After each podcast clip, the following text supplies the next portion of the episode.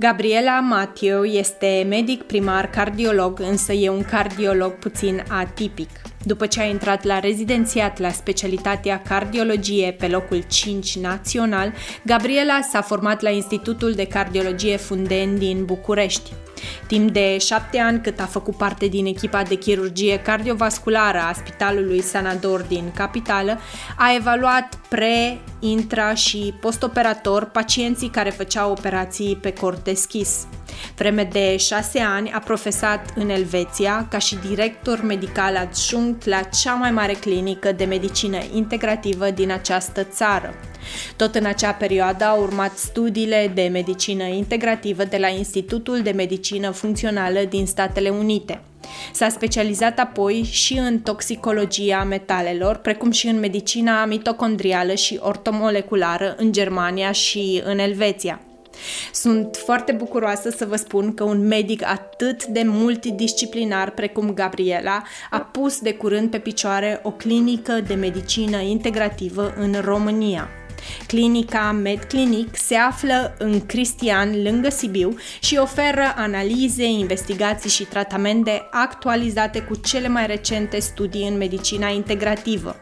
Vă invit deci să ascultați o conversație fascinantă despre sănătatea sistemului cardiovascular din perspectiva în care acesta este strâns conectat cu celelalte organe din corp, unele dintre ele chiar neașteptate. Conversația este împărțită în două episoade.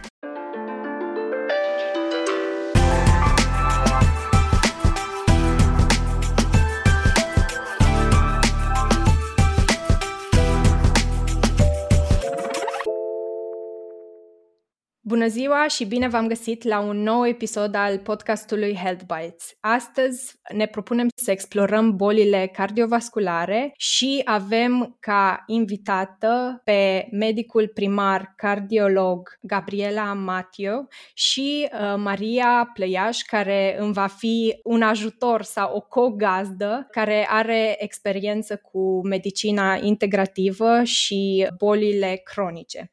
Bine ați venit! Mulțumim și noi de invitație.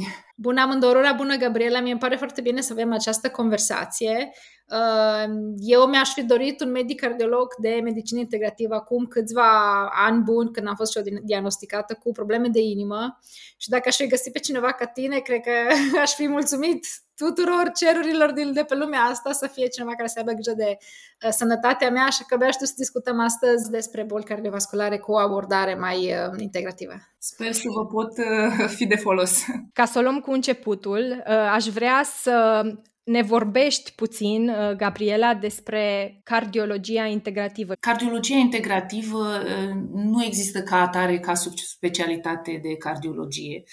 Um, însă, ca și practician de medicină integrativă, pot să vă spun cum abordez eu uh, pacienții mei din punct de vedere funcțional. O consultație de cardiologie uh, se desfășoară până la un punct clasic, adică uh, eu efectuez toată, toate investigațiile pe care orice cardiolog le, le face, electrocardiograma, ecocardiografia, depinde de patologia cu care se prezintă pacientul. Uneori avem, avem nevoie de evaluări suplimentare, dacă e vorba de tulburări de ritm sau dacă avem nevoie de uh, modalități uh, speciale uh, imagistice.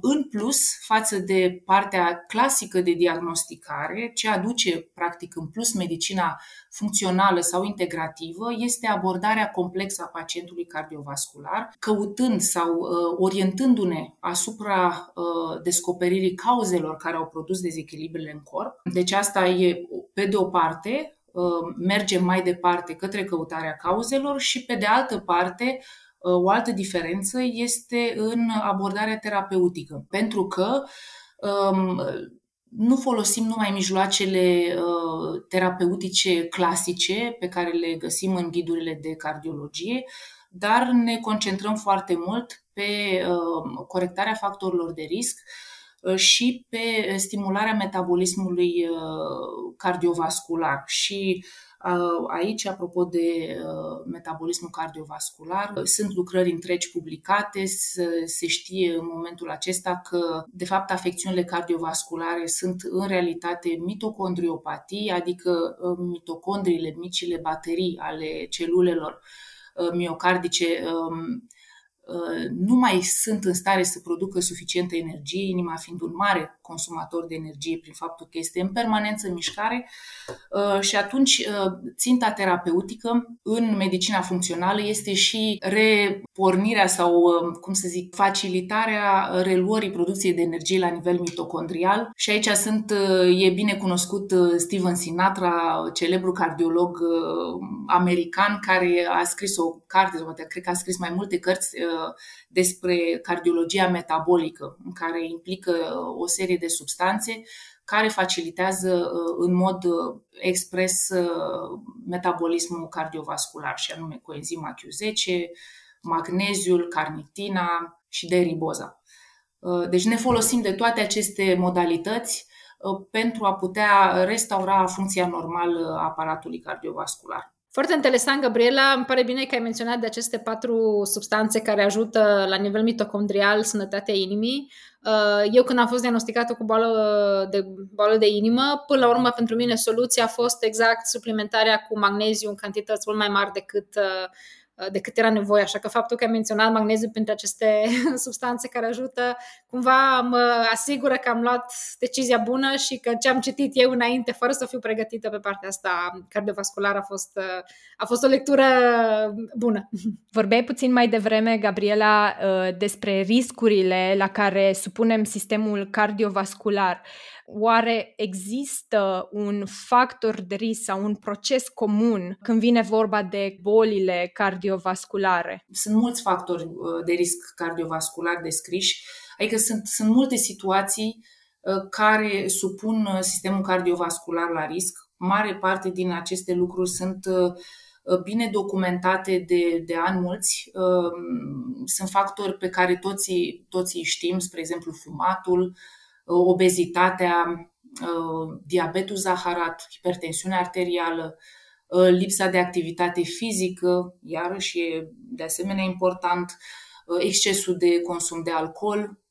Astea, astea sunt cumva lucruri clasice, dacă pot să zic așa, și pe care, la care, pe care toată lumea le anticipează. Și pe lângă astea există și uh, modificări biochimice care pre, predispun sistemul cardiovascular la Uh, la risc și aici intră inflamația, stresul oxidativ, adică prezența unor cantități mari de uh, radicali liberi de oxigen care deteriorează peretele vascular, uh, prezența unei substanțe, prezența în exces a unei substanțe care se numește homocisteină, care e foarte agresivă pentru sistemul cardiovascular. Anumiți factori care, care sunt pro, au rol procoagulativ anumiți factori genetici. Deci uh, sunt, sunt multe lucruri implicate care uh, au un numitor comun și care uh, generează în final uh, leziuni sau afecțiuni cardiovasculare.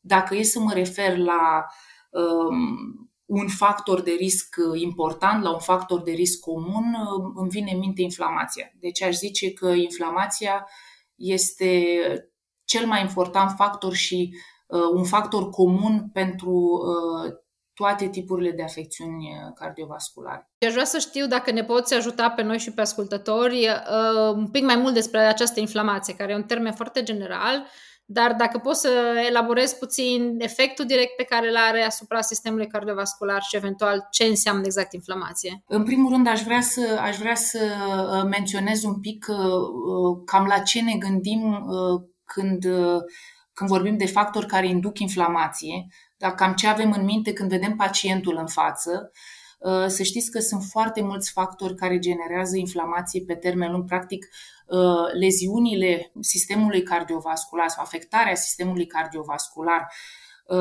se datorează inflamației pe termen lung. Supunerea uh, organismului la un stres uh, inflamator de scurtă durată, dacă organismul este bine echipat și nu e depletat de nutrienți, este ușor gestionabil de, de organismul nostru și n-ar trebui să lase urme.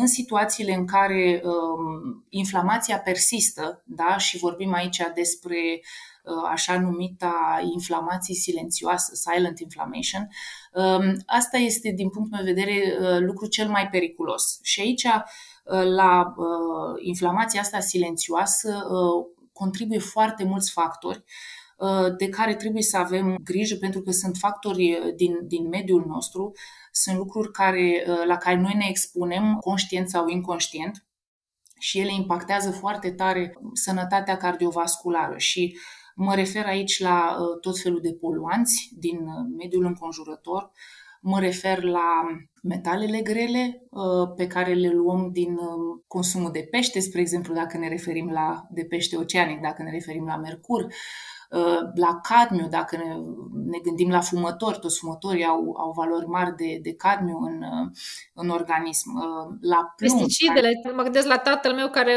spreiază prombi fructiferi. Cred că și inclusiv asta poate fi o cauză, nu? Exact, absolut. Pesticidele, pentru că ele disturbă, disturbă funcția mitocondrială în final. Este vorba de sănătatea orală Aici avem surse multiple de, de inflamații și este un punct foarte important, sănătatea, sănătatea dentară, sănătatea orală, pornind de la parodontoză, uh, care este inflamația uh, gingiilor, continuând cu dinții de vitali, dinții care au uh, nervii morți, așa pe limba română. Um, acești dinți, tocmai pentru că um, sunt de vitali, se pot infecta la rădăcină și acele bacterii care uh, se dezvoltă în absența oxigenului sintetizează niște uh, substanțe extrem de toxice, mercaptan și tioeter, pe care noi le înghițim, parțial le înghițim, parțial ajung în circulație și stimulează sistemul imun pe termen lung. Pacientul nu simte durere pentru că nervul nu mai e vital și sunt trecute cu vederea tot în cadrul patologiei orale. Este vorba de leziunile de osteonecroză, adică acolo unde s-a extras un molar de minte sau un alt dinte.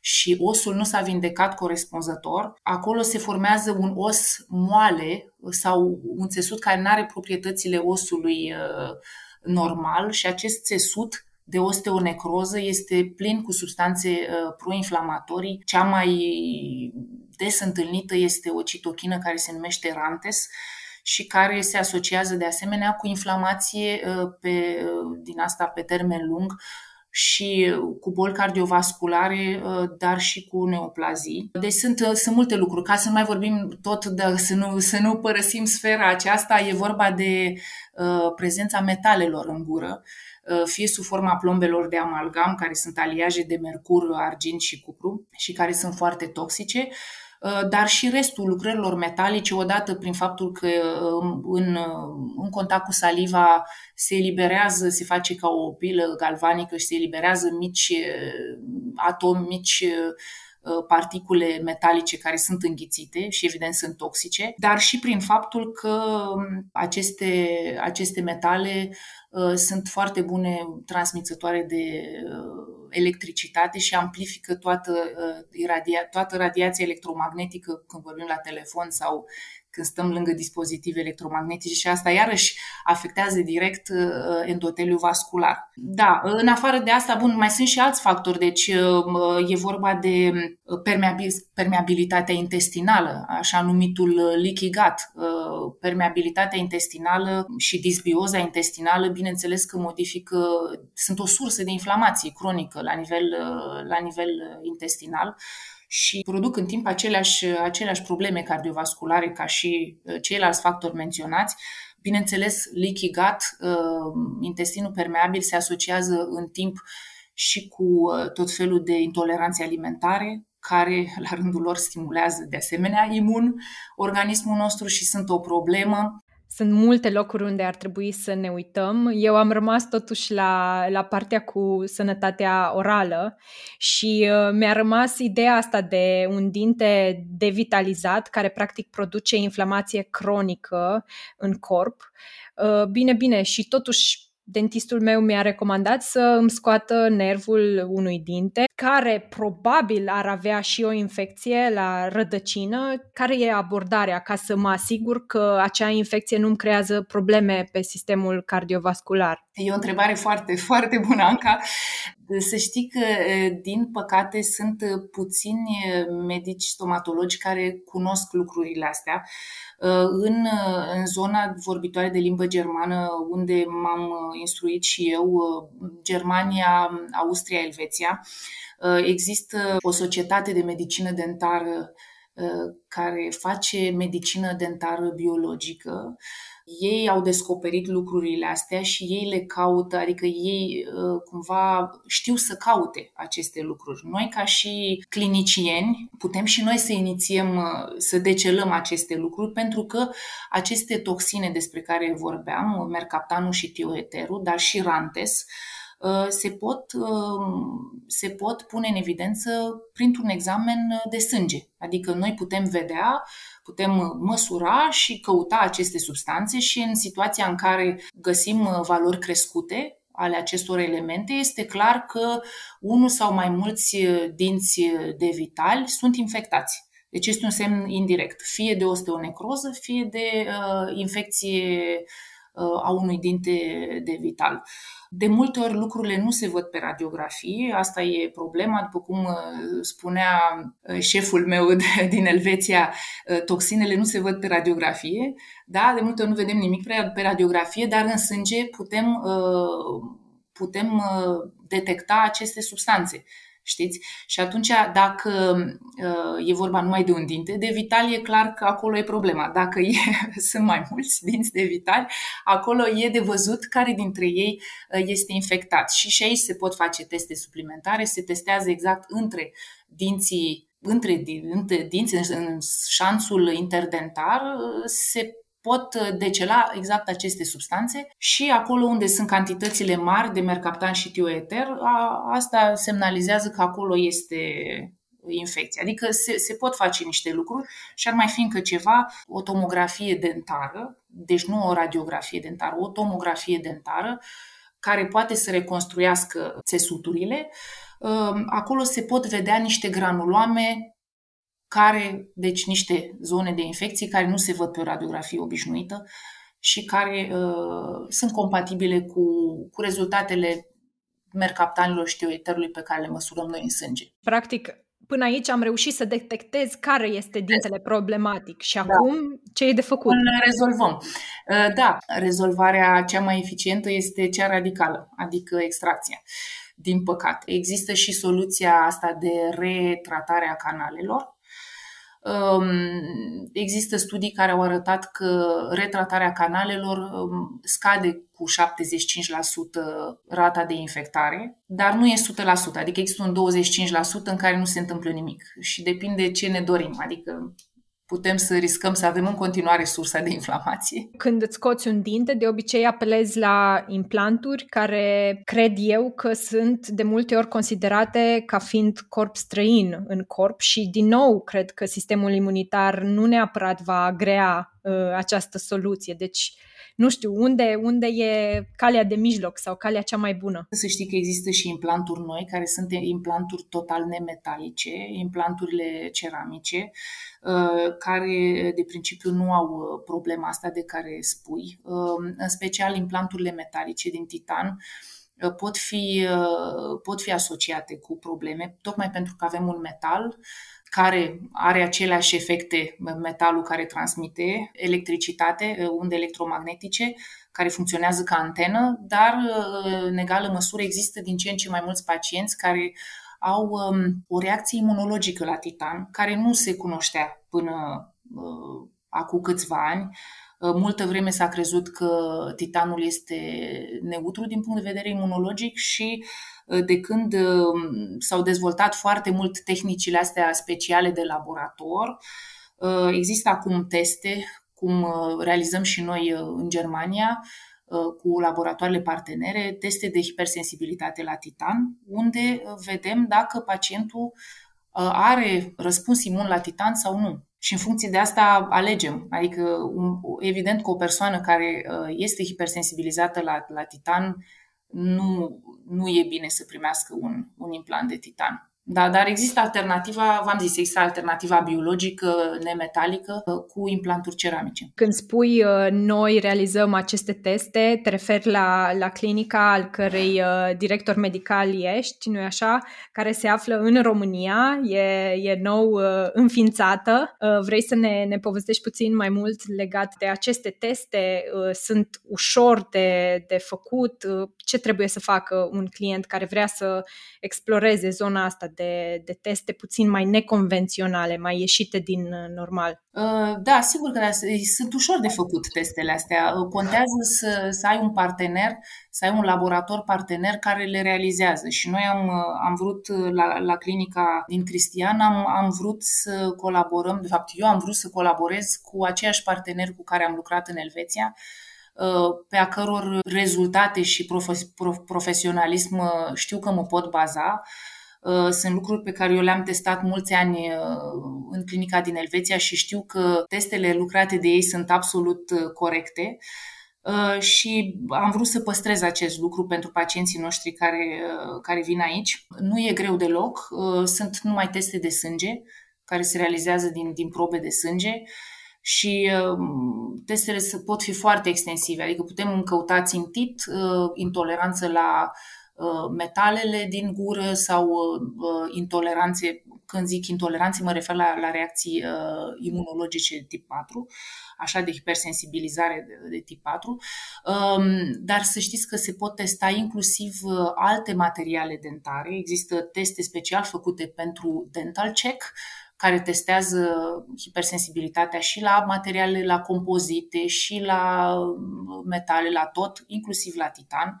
Și atunci putem sfătui foarte bine un pacient, adică putem colabora foarte strâns cu medicii stomatologi și asta ajută, îi ajută pe colegii stomatologi să le ofere pacienților o soluție personalizată când vine vorba de o lucrare dentară, chiar și de plombe, nu numai de implanturi și alte lucruri mai sofisticate. Și, și în, în egală măsură îi ghidează apropo de diagnostic, pentru că dacă eu găsesc valori mari de mercaptan și tioeter, sursa este exclusiv dentară, adică ei trebuie să caute mai departe să vadă care sunt dinții implicați. E extraordinar că putem să punem la oaltă cunoștințele astea despre ce se întâmplă în cavitatea bucală cu uh, cunoștințele uh, legate de, de sistemul cardiovascular și cumva să înțelegem că ele sunt interconectate pentru că cred că deciziile sau abordările, tratamentele sunt mult mai bine educate când vedem că totul se leagă.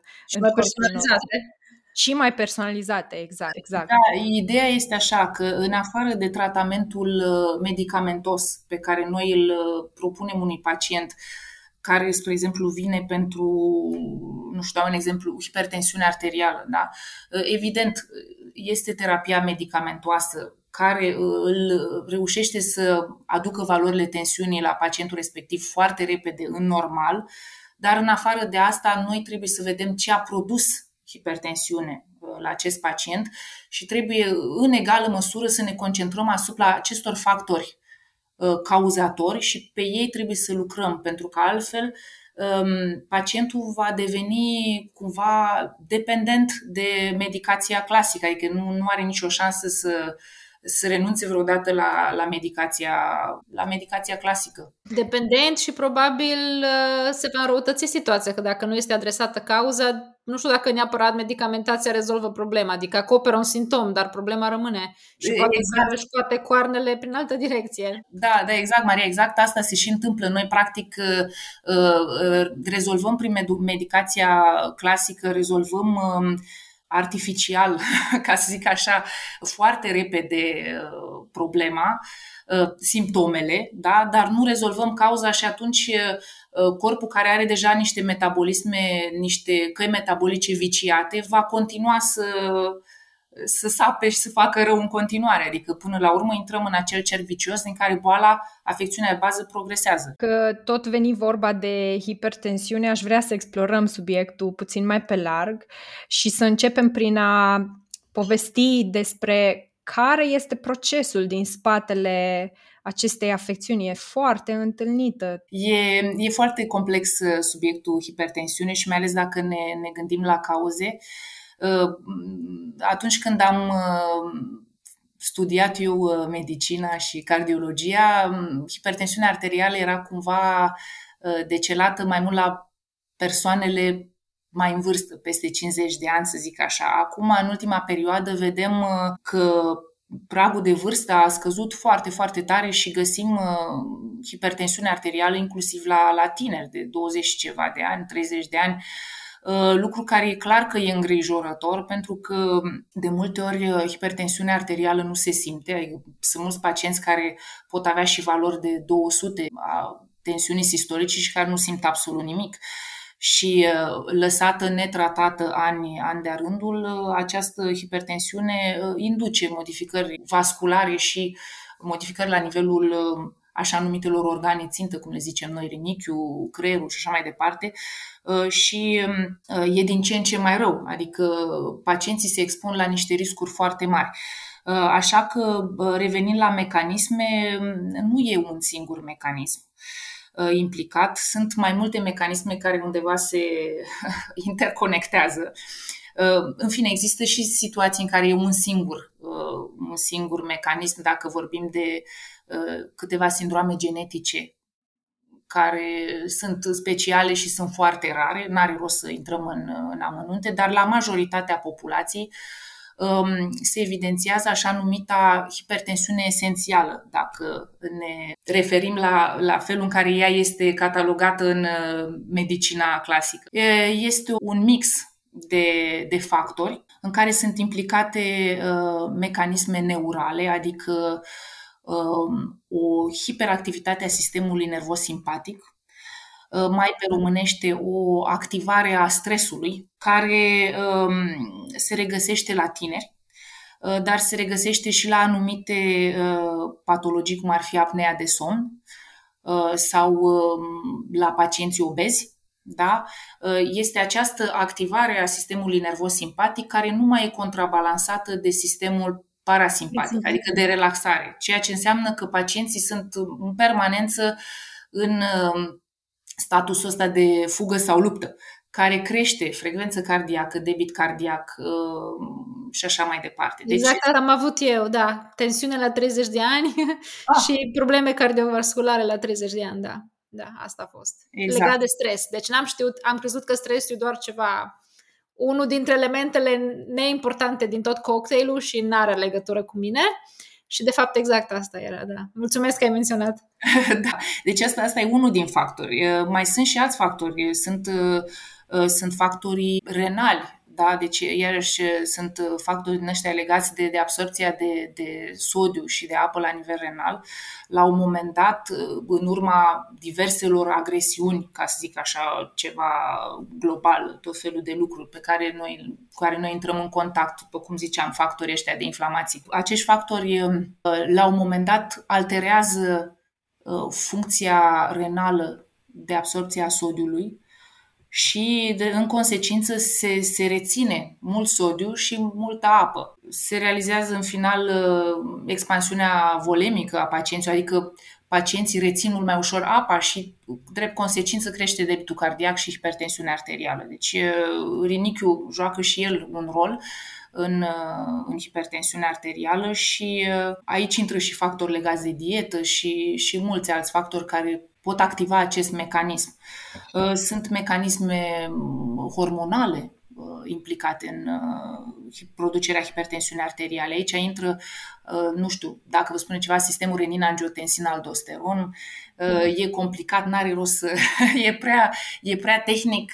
Bref, substanța asta care se numește angiotensină 2 are tot felul de roluri negative în corp, adică face vazoconstricție și prin asta generează, pe de o parte, creșterea valorilor tensiune, pe de altă parte, activează retenția de sodiu și de apă la nivel renal, remodelează inima, adică îngroașă pereții inimii. Sunt o grămadă de factori uh, răi, ca să zic așa, ca urmare a activării acestei, acestei substanțe. Și bineînțeles că sunt și factori endoteliali, deci nu în ultimul rând, uh, endoteliu vascular, adică peretele intestinal al peretele, intern al, al vaselor, endoteliul vascular e un organ în sine, poate e cel mai mare organ din corp, pentru că are proprietăți, are proprietăți fabuloase. El e în stare să Uh, să facă tot felul de, de lucruri, să facă vazodilatație, are proprietăți antioxidante, are um, receptor pentru hormoni, are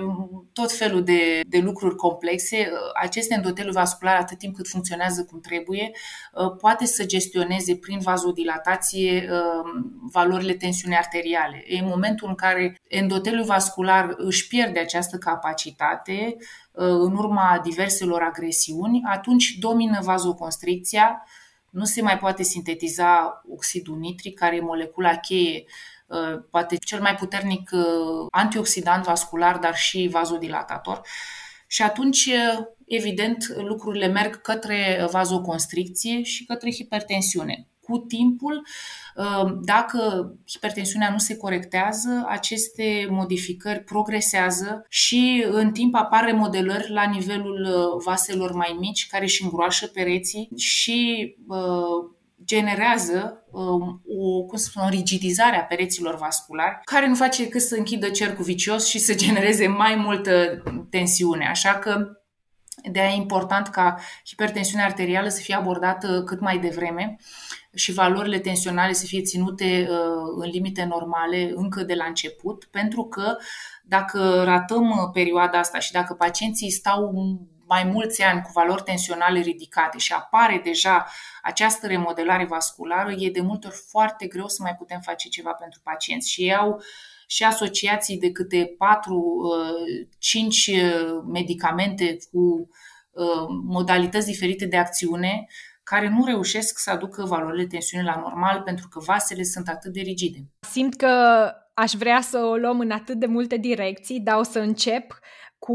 o să mă opresc la, la punctul în care ai menționat uh, legătura dintre sodiu și potasiu sau impactul lor asupra retenției de apă, aș vrea să știu dacă există ceva ce putem face legat de dieta noastră, în așa fel încât să aducem un, o rebalansare a acestor minerale în corp. E, e lucrul ăsta posibil? Uh, sigur că e posibil și uh, e, e de dorit să, să avem grijă la ceea ce mâncăm, pentru că uh, dieta noastră poate să, să ne îmbolnăvească sau poate să ne ajute să ne însănătoșim.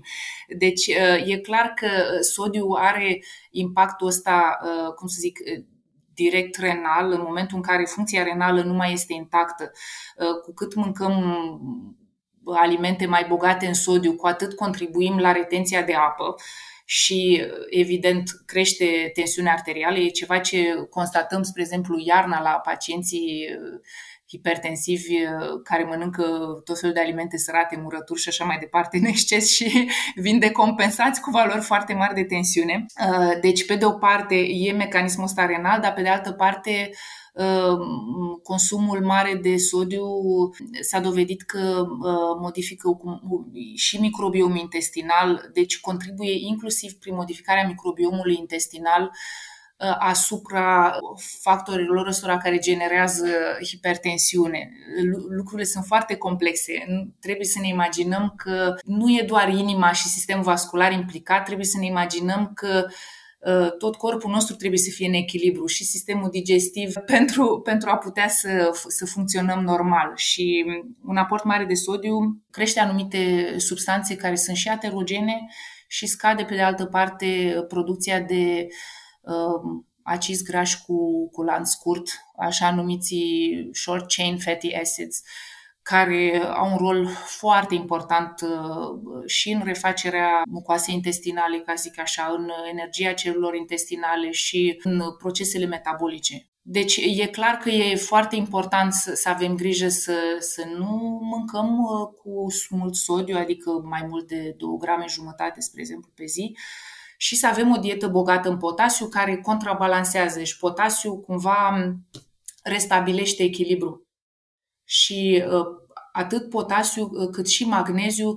sunt uh, cele două minerale care induc relaxare și care induc reechilibrare la nivel vascular. Eu mă gândesc la, apropo ce ziceai tu de echilibrarea cu potasiu, cu potasiu, în același context în care se discută despre raportul sodiu-potasiu, poate tu știi pentru că suntem colegi și la Carazian Institute, doctor Carazian vorbește mult despre uh, impactul negativ al sodului și asupra inflamației de natură autoimună.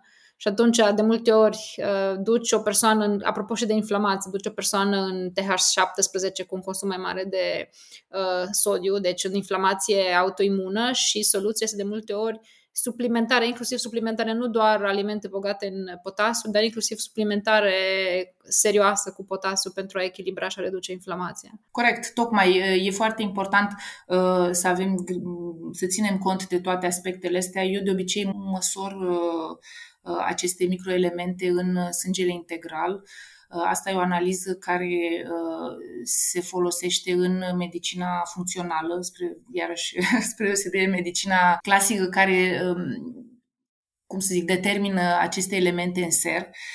Determinarea în ser al acestor elemente nu este întotdeauna relevantă. Ceea ce noi vedem în ser poate fi în valori normale, dar intracelular pot fi dezechilibru.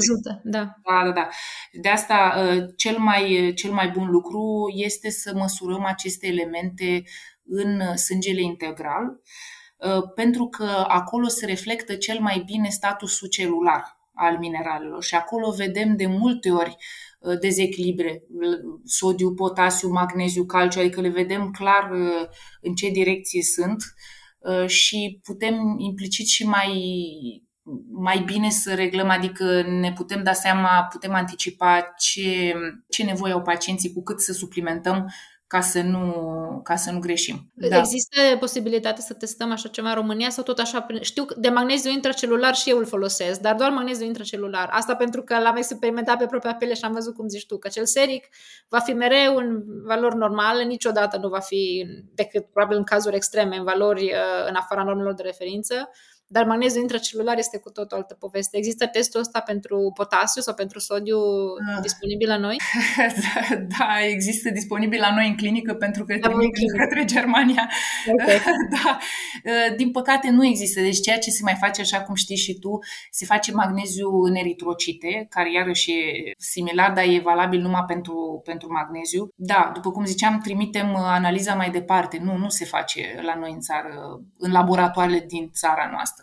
Okay. Iar dacă nu avem la dispoziție altceva, o soluție ar fi ca să, um, ca să țintim, dacă avem numai magneziu seric, potasiu seric, spre exemplu, și nu avem uh, alte opțiuni, să targetăm um, valorile superioare ale intervalului de normal pentru ele. Adică să nu ne mulțumim să, când vedem un magneziu pe acolo, pe undeva prin uh, acel interval de referință mai către limita de jos, să nu spunem că e normal și că acolo nu e nicio problemă. Trebuie să anticipăm că în momentul în care valorile serice sunt mai micuțe decât ar trebui, chiar dacă sunt în interval, uh, ne așteptăm ca intracelular să fie deficite. Eu am pe cineva în familie care acum are probleme cardiovasculare și văd că foarte des în scrisorile medicale lăsate de spitale se recomandă dieta hipolipidică și este ceva foarte comun și eram foarte curioasă.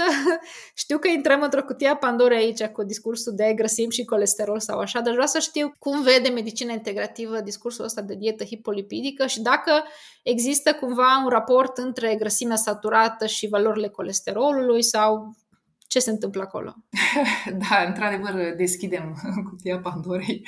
Ehm, da, e adevărat că noi recomandăm, adică în ghidurile de cardiologie se recomandă limitarea grăsimilor saturate. Lucrurile din punct de vedere funcțional stau un pic altfel, în sensul că cred că e mai important ca pacienții noștri să reducă aportul de carbohidrați rapizi. Adică cred că problema nu e atâta la Uh, la grăsimile saturate, cât problema e uh, la glucidele rapide care generează inflamație, care um, mențin um, uh, sau întrețin Uh, cum să zic, cercul ăsta vicios cu hiperglicemie, hiperinsulinemie, rezistență la insulină și așa mai departe, care generează afectare vasculară și, uh, în egală măsură, atâta timp cât noi le dăm celulelor glucoză, ele vor consuma glucoză preferențial și lipidele se vor depune. Adică E, e important ca să înțelegem că dacă vrem să ardem lipide, trebuie să folosim uh, carbohidrați din ăștia lenți și să evităm tot, tot ceea ce induce salturi de insulină și ceea ce stimulează, cum să spun, căile cele mai facile metabolice. Uh, deci eu, eu nu văd neapărat ca o problemă grăsimea saturată, cât, atâta timp cât, bineînțeles, uh, e consumată cu, cu moderație și în, în, în măsura în care se, reduc, se reduce aportul de carbohidrați rapizi. Da, că să înțeleagă lumea că e ok să mănânce multă grăsime și atunci mănâncă multă grăsime plus carbohidrați, ceea nu, ce e tocmai, asta, drumul direct la da, da, exact, asta e problema. Deci, uh, bun, ideal ar fi ca cel mai mult în dietă să, să domine uh, grăsimile nesaturate, care, sunt, care au multiple beneficii la nivelul membranelor celulare, ca antiinflamator și așa mai departe. E vorba de tot felul de uleiuri, um, uleiul de măsline, uleiul de pește, uleiul susan și așa mai departe. Astea toate au roluri benefice pentru organism. Iar uh, grăsimile saturate, evident, trebuie consumate cu moderație, dar neînsoțite de carbohidrați. Și bineînțeles, trebuie să ne ferim, uh, cred că mai periculoase decât grăsimile saturate per se sunt grăsimile trans. Acolo e o mare problemă uh, și astea rezultă din prăjirea alimentelor, prăjirea cărnurilor, cartofi prăjiți și așa mai departe, tot felul de produse din astea de patiserie cu care folosesc uh, margarine și așa mai departe. Deci uh, acolo cred că e problema mare. Da, când vorbim despre grăsimi saturate, vrei să spui un pic ce înseamnă grăsimi saturate? Nu știu dacă toată lumea știe în ce constă o grăsime saturată, unde o găsim. Carnea grasă, slănina... Da alimentele uh, de origine animală, cel mai frecvent sunt alimente de origine animală, da? Uh, dar sunt și anumite uleiuri vegetale care au grăsimi saturate în ele, cum e uleiul de cocos, care are și, și grăsimi saturate în el. Dar Evident, grăsimile animale sunt cele mai frecvente. Și pentru că am vorbit despre grăsimi colesterol, uh, din nou, suntem tot în cutia Pandorei, tot la deschisă eu am citit cărțile lui Malcolm Kendrick, care vorbește foarte mult despre uh, impactul colesterolului asupra sănătății cardiovasculare și care în analizele de colesterol sunt neapărat relevante pentru bolile cardiovasculare, pentru că știu că foarte multă abordare clasică este o, vai de bine, avem un colesterol total peste 200, imediat trebuie să punem statine sau avem un colesterol LDL peste 150 sau nu mai țin minte care e valoarea, uh, trebuie să, trebuie să intervenim neapărat. Sunt aceste două valori neapărat legate conectate direct cu sănătatea cardiovasculară și dacă nu sunt, care e rolul de fapt a colesterolului în sănătatea cardiovasculară? Ce ne spune acea valoare crescută? Deci, dacă pornim de la rolurile colesterolului, să pornim de la rolurile colesterolului în corp, da? Okay, da. Cumva. Ehm, ca să se iau de undeva, ehm, sunt multiple. Deci colesterolul intervine în, în, în foarte multe procese biologice foarte importante pentru corpul nostru. Deci noi ne-am, ne-am învățat să vedem colesterolul ehm, strict ca acea substanță rea care înfundă arterele. Da? Dar, în realitate, colesterolul are numeroase funcții foarte bune pentru corp. Face parte din toate membranele celulare. Uh, la nivelul uh, celulelor neuronale, mai ales, e foarte important. Uh, e precursor de vitamina D, spre exemplu. E precursorul tuturor hormonilor steroidali sexuali. E precursorul cortizolului, care este un hormon de stres. Sunt multe roluri ale colesterolului, deci nu putem, nu putem să reducem totul la uh, partea rea a, a colesterolului depus pe artere. Deci tot timpul trebuie să ne gândim uh, și mai trebuie să ne mai gândim uh, la un lucru că din punct de vedere fiziologic, fiziopatologic, ceea ce se întâmplă la nivel vascular, adică depunerea asta de colesterol la nivel vascular, este de fapt un proces reparator. Practic, colesterolul încearcă să uh, repare niște mici fisuri vasculare și practic are un rol, teoretic are un rol bun, are un rol antioxidant și are un rol reparator. Um, că din acest, acest proces lucrurile se degenerează și aceste plăci de aterom devin foarte mari și devin obstructive sau că aceste plăci de aterom se fisurează la un moment dat și pot genera un infarct miocardic acut, astea sunt două efecte evident neplăcute, dar teoretic rolul colesterolului este acela de a, de a repara ceva. El se oxidează de multe ori um, pentru a proteja structuri lipidice mult mai importante din membranele celulare, adică practic se oferă spre oxidare, spre distrugere pentru a proteja fosfolipidele, care sunt uh, mult mai importante în menținerea uh, fluidității și echilibrului membranelor celulare. Deci trebuie să vedem și părțile bune ale colesterolului și de aia uh, e foarte important când Uh, când vedem un, un pacient cu valori crescute de colesterol, să analizăm foarte atent uh, lucrul ăsta, adică să nu ne ghidăm numai după valoarea colesterol total și a del colesterolului și atât. E un pic mai complex. Uh, trebuie să ne gândim un pic dacă acea persoană are asociați marcări de ateroscleroză activă, adică trebuie să vedem are homocisteină crescută, are marcări de inflamație silențioasă, cum ar fi proteina C reactivă hipersensitivă, crescuți.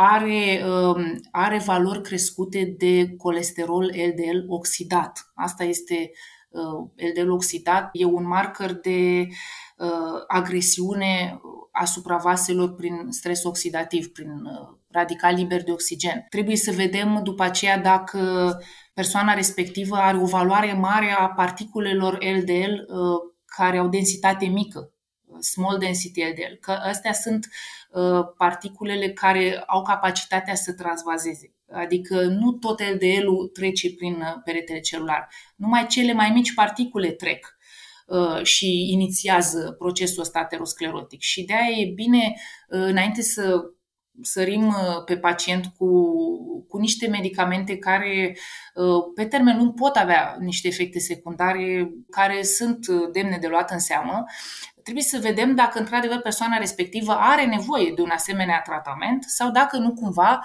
uh, o valoare de colesterol mai mare nu încearcă să ne semnalizeze nouă altceva.